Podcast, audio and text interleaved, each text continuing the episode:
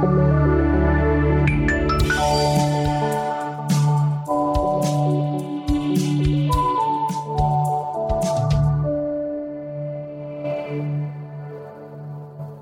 everyone, and welcome to the B2B Marketing Podcast. Um, my name's David Rowlands. I'm the editor at B2B Marketing, and I'm joined today by Joe Taiano, who is the managing director at Accenture.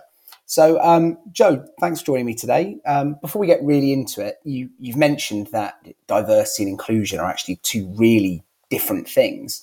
Can you just please give us an overview of what the differences are and, and how the two interact with one another? Sure. Hey, David. First off, thank you for having me. Uh, really excited to be here and talk to you about one of the topics I'm super passionate about, um, which is diversity and inclusion. And as you just said, you know, I think it's become such a buzzword that people tend to use the term interchangeably uh, when they actually have different meanings, right? So diversity really is a it's a number and it's a fact. So when you think about diversity, it is having people represented from different groups, you know, whether that be color, race, gender, ethnicity, sexual orientation, etc. It really is about the numbers. Whereas inclusion is different. Inclusion really is more focused on behavior versus the facts. So it's basically how you treat people. And so, you know, the terminology, people have used diversity and inclusion. Some folks say diversity, equity, and inclusion. At Accenture, we've actually flipped it. And so we say inclusion and diversity because we feel as though you need to lead with a culture of inclusion in order for diversity to flow.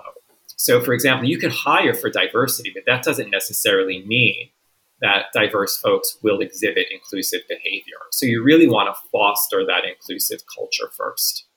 Okay, great. So obviously encouraging, you know, both diversity and inclusion is is a good thing from a moral point of view. Uh, you know, I think we can all agree on that.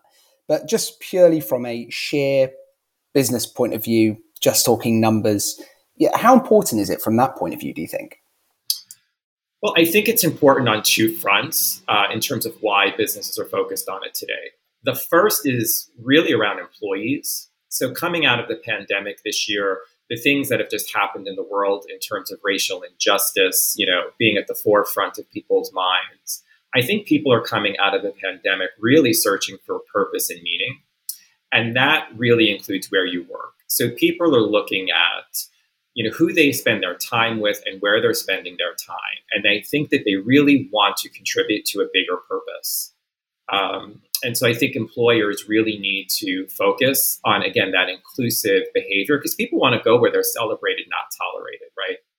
And I think the second factor for businesses is that we have more as consumers, we just have more visibility today than ever before.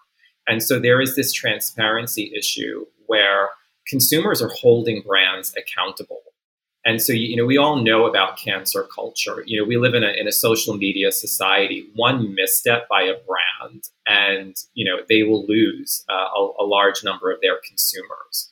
So it's really important now as consumers look to brands to take stances, whether it be on social issues or political issues. Really, silence is not a strategy.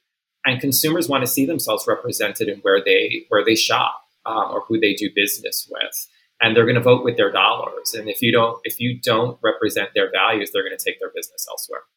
Sure, and I, I guess following, you know, this follows on quite nicely to my next question, which is that B two C is arguably sort of leading the way in that in that area. You know, in terms of creating campaigns that really incorporate clear D and I messages.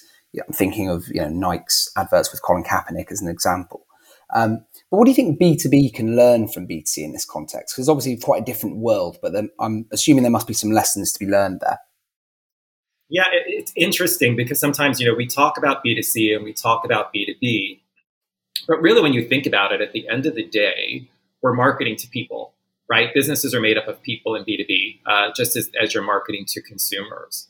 Um, but I think that there are some nuances in terms of B2B and things that we can learn um, from from B2C marketers. I think the first is just knowing and understanding that imagery matters, right? So as marketers, we are the owners of the imagery, we're the owners of the brand, and making sure that we represent diversity in all forms, uh, and not just when we're talking about the subject of diversity, right? So Um, obviously, you know, color is important, but also looking at you know people with disabilities that are actually showcasing their abilities. Uh, what does a modern family today look like? Are we showcasing you know religious diversity, cultural diversity, all different elements um, in our marketing deliverables? I think is important. I also think language is important. So understanding the nuances in, in our storytelling and how we tell that story. Um, I also think that you know looking at research in a different way and making sure that we're looking at different demographics, not just around gender and age, um, is really critical. And being bold, right? So you mentioned Nike and sort of the Kaepernick ad. That was really bold, in my opinion, and fearless. And Nike really understands their brand and what they stand for. And you know they they took a stance on that, knowing that they would get support, supported by some consumers, but they also would lose some consumers. And I thought that was a really, a really interesting and bold move by them. Okay, so obviously there's a lot to do with um, you know companies showing that they are really supporting these things, but I think sometimes it's fair to say I, I think that companies are just trying to keep up appearances. It seems sometimes you know there might be a company that has um, you know changed their logo to say to incorporate the pride flag, um, you know, and it's done with the intention of lending support to the cause, which is is obviously a good thing. Um, but you know, in some instances, they're not really, you know, they might not have any DNI initiatives, or they might not really be doing any work to to help in that area. They're just, as I said earlier, they're just trying to keep up appearances. What are your thoughts on this? Do you think? Do you think it's a good thing to do regardless, or should it really be only done when the organisation in question is, is really sincere about improving um, in that field? Yeah, I think I think people are smart today. You know, going back to that transparency point. Um, so I think if it's if it's not authentic to your brand, um, it's it's going to be visible. And so I really do think that it's important to understand what your brand purpose is and, and help that guide, you know, your decisions about where you're going to play, um, what issues you're going to take a stance on, uh, what groups you're going to support. Um, so really, you know, so I think first you really kind of need to understand your, your brand purpose. Second, I think uh, it's really important to acknowledge things like moments that matter. Um, and I know that a lot of organizations, you know, just coming off of Pride or Black History Month, you know, writing checks to charitable organizations and celebrating a particular month, it's a good first step. But again, consumers are smart and to are going to question what are you doing for the other 11 months out of the year. So for myself, you know, being a gay man, I know during Pride what brands support me throughout the year and which brands want my dollars um, during the month of June. So I really do think that it's important that if you're going to go in, go all in and look about and look at inclusion and diversity as a comprehensive strategy for the business. Meaning, yes, celebrate moments that matter, but also are you looking at inclusive marketing in that function? If you are a retailer, for example, do you have inclusive merchandising? Uh, what does your training and learning program look like? What does your recruitment and succession program looks like? All of these, you have employee resource groups. All of these things need to be knitted together as an I&D strategy versus a bunch of one-offs during different months of the year. Yeah, and it, it feels like something that you know, back to the the pride flag in the B two B logo as an example. It feels like something that might have flown, you know, five six years ago, but or maybe even a couple of years ago. But nowadays, like you say, people are people are smart and they'll just see through it. And you know, I mean, yeah. people people are looking at you know not only about you know there's a difference between what you say and what you do, right? And so what you do really does need to match what you say in these areas. And, and people are even looking at things like political contributions, right? So if you are saying that you support a particular marginalized group, but then your executives are making contributions, you know, to political organizations that are supporting anti-legislation for that marginalized group, people see that. Mm. Yeah, it's, so, uh, it's, it's certainly not a good look, um, at, the, no. at least. Um, talking about you know actually actively doing things, encouraging diversity and inclusion, I think, is sometimes kind of seen as quite an internal thing. It's seen as you know we need to ensure our team is diverse, and then we're getting all different perspectives and, and people from all parts of the world, and that's obviously a great thing. But in terms of outside the business? You know, how can an organization encourage diversity inclusion through the work that they do as opposed to just the people they hire? Yeah, I mean, I, I always like to say, uh, you know, the question that's always asked is, do you support inclusion and diversity? And my hope is that, you know, the majority of people that answer that question will say yes. I like to shift the question to how do you support inclusion and diversity, which I really think gets to your point. And I, I don't want to mitigate the, you know, the first point that you raised because it is important, uh, particularly as marketing leaders, for us to understand the demographics of our team, you know, to ensure that not everybody looks like us, that we're getting diverse perspectives and, and really kind of creating a team, um, you know, not, not just around diversity as the numbers that we talked about earlier, but also the inclusive behavior so that people feel as though they can speak up, that they can share their opinions, and there is there is nothing like retaliation. In terms of the external market and showcasing inclusion and diversity on that front from marketing, you know, I think it goes back to some of the things that I mentioned earlier. Um, imagery, right? I think imagery is important, but also language is important. I also think that uh, really working with your creative agencies uh, to ensure that they share your values, you know, in this area, so that they are bringing creative to the table that reflects inclusion and diversity. Uh, understanding, you know, particularly in the B two B space, um, is your company selling inclusion and diversity offerings? You know, and if they aren't, should they? Um, so really kind of understanding at a corporate level, what is the company doing? Um, going back to what are the organizations, you know, that the company support and, and are you marketing that? Um, so I think that there's lots of things that um, a B2B marketer can do today to kind of showcase a commitment to inclusion and diversity on the outside. Okay, great. Well, thank you very much. Um, I just want to bring it back to your session at Ignite USA. For anyone um, listening, Joe also spoke at our recent US based event, albeit virtually. Um, hopefully, that will be physical sometime soon. Um, yeah, we, we hope maybe at the end of the year, you never know. Um, but in, in your session at Ignite, you mentioned the importance of using an audit committee to encourage inclusivity. Could you explain you know, how these committees actually work? What they do and perhaps how our listeners can go about introducing one. Yeah, you know, the thing is, David, so many people when when we talk about the subject of, you know, diversity inclusion or inclusion and diversity, uh, they think that it, it is an overwhelming topic, and it easily can be because there are so many things uh, that can be done, and, and people don't even know, you know, where to start in terms of things like audit committee, it sounds very official, right? It sounds like, oh, you know, we have to come up with an audit committee now, and we have to have like a ton of people dedicated to this, and what does it mean? It doesn't have to be that hard, and it doesn't have to be that big. So, you know, it's a first step. I mean, we're going through this process now at, at my firm, but it can be just your team, right? I, am a firm believer that you always need to have a second and third pair of eyes um, on the things that you do.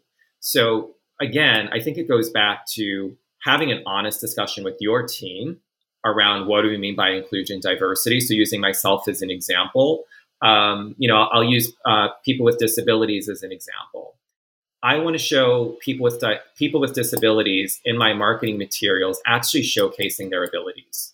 So I want to see someone, you know, with a disability at a retail store shopping. You know, people in everyday life, not just spotlighting, right, the, the element of diversity but actually just showcasing diverse people living their lives i think is really really important. So having those type of discussions with your team so that they just understand what you mean by it but also having those discussions with your creative agencies and understand have they been trained? Do they understand what you mean by uh, diversity? Who are they bringing to the table from their team? Is their team diverse? Um, those things are really really important as a first step in sort of formalizing an, an audit committee process. Mm. And look, I think that's great. You know, you say bringing a second pair of eyes on, and obviously everyone's got their own is you know a different race or from a different part of the world, and just getting a different perspective is always a helpful thing. You know, in, in any area, particularly in business. Is that fair? Do you think? Yes, absolutely. Cool. Um, well, this is quite a personal question. I, I, hope you don't mind, but I just um, I thought it was it was certainly worth talking Go about. For it. so obviously in June we were we were celebrating Pride, um, and you are of course uh, you know you're a gay man. So what challenges have you faced in your career, sort of relating to that? can you give us maybe some insight as to what that's like? Because you know, particularly from my point of view, as someone, excuse me, as someone who's um, is straight, it's not something I can directly relate to. So it would be great if you could share your experience, just so anyone listening can perhaps understand it a little bit better. Yeah, no, that is that is a really good question. Um, you know, and it's one. It's actually one that I think about often. So I get asked a lot, particularly when I talk about inclusion and diversity, about when did I come out at work. And my answer to that question is, I am still coming out at work. Uh, it is not a one and done thing. So people sometimes make the assumption that, oh, you know, you're an out gay man, everybody knows it the job that I have, I meet new people every day. I'm working with new clients, I'm working with new vendors, I'm working with, you know, new people on the team. And so I I really mindfully have to think about how do I showcase my authentic self to this person? Uh, and before I even do that, you know, in the back of my head, I have to think about what is this person's beliefs? Are they religious? What part of the country are they from or where are they from? um, because I know not everybody is going to be okay, you know, with who I am and my lifestyle, unfortunately. So I still have, you know, a bit of a guard up with that. And then there is the awkwardness of how do I convey it, right? I mean, you don't just say I'm gay in the middle of a conversation. So how does it kind of, what are those natural ways, um, you know, to bring to bring that um, my authentic self, you know, to another person? And for me, it's hard because I'm I'm single. I don't have a partner. I'm not married. I mean, I think an easy way for some of my peers has always been to say, "Oh, my boyfriend or my my husband," and so you know, it just kind of um, you know, it helps them have that conversation. So for me, it's it's something that I, I really have to be mindful of. Um, but one way that I've gone about doing it is is a good friend of mine came up with this concept of who are you in five emojis and I use that in every presentation that I give as my first slide. And one of the emojis is the pride flag. And I also have it at the bottom of my signature in email. And I do that purposefully because people will know either I'm an ally or either I'm gay. Um, and it also opens up a dialogue. But there's four other emojis because you never want to just be seen just for for being gay, right? I want to be known for those four other emojis just as much as I do for the for the pride flag. Yeah, I think that's a really good um, a really good strategy. Actually, hopefully, if anyone's listening who's had a similar experience, that, that could be an idea. Um, I, I just got one, and, and thank you very much for that. Because it's a really I appreciate it's quite a personal question, but it's good to actually learn a bit more what it what it is like. Um, but I've just got one final question um, for you, which I'm hoping is a um, as will help someone listening, if anyone. Um, but for all the, the senior B2B marketing leaders who want to focus more on DNI, DNI when it comes to their organization, what advice do you have for them? You know, where should they start or what should they avoid? Because I think we can safely say that change starts at the top. So it's down to these guys to really, really put the effort in. Yeah, no, I mean, it's a good question. Change does start at the top. I think that, so to your question of what to avoid, I always say avoid assumptions. So it just goes back to the the conversation that you and I just had in terms of um, you know me being gay and coming out. You know, if someone wants you to know, they will tell you. And assumptions oftentimes are based on stereotypes, and we really have to caution ourselves about playing into those stereotypes and making assumptions about people. It's more about creating an environment where someone feels safe opening up to you and being their authentic self. So I think that's the first thing. Um, the second thing is I'm a really big proponent of employee resource groups. So for those those that are listening that don't know what employee resource group is, and, and some companies call them affinity groups, uh, these are groups uh, mar- where marginalized folks get together for a cause, right? So there could be an LGBTQ uh, employee resource group. Um, there is a, a, mental health employee resource group. Um, but they are as much for allies as they are for the marginalized group. And so I fully realize that not everybody uh, feels as though they have access to people that are not like them. I mean, human nature is we gravitate towards people that look like us and maybe we have something in common with. I think employee resource groups in business really give folks an opportunity to network and get to know people unlike them. And there is no greater teacher, you know, than meeting someone and garnering friends and relationships uh, with people that are unlike you. So, sort of getting out of your box and really kind of getting to know people that are unlike you, I think is really critical for leaders and to learn, you know, in the I and D space. And the last thing I will say is, you know, you're going to make mistakes. Inclusion, and I'm not an inclusion and diversity expert. It's an evolving space. I try every day uh, to exhibit inclusive behavior and to think about new ways that I can do things and to challenge my own biases. We all have biases. It's about, you know, being aware of them and trying to overcome them. Um, and you know, there's this great video that we did at Accenture called "Inclusion Starts with I," and I just I love the video and I love the title because it it does start with I. It, it starts with the inclusion and it starts with you know me as an individual in terms of how I foster that environment. So that's that's really the advice I would give. I think that's some really um, good and poignant advice there. So, Joe, thank you very much. And generally speaking, thank you very much for talking to me today. So that was um, it was really interesting. It was um, fun. It was a pleasure. Thank you so much for having me. That's okay. No worries at any time. And um, to our audience listening, um, thank you again for joining us. Hopefully, um, you've got something out of today as well. And if you'd like to check, check out any more of our podcasts, um, please just head to www.b2bmarketing.net slash podcast. Thank you very much and goodbye.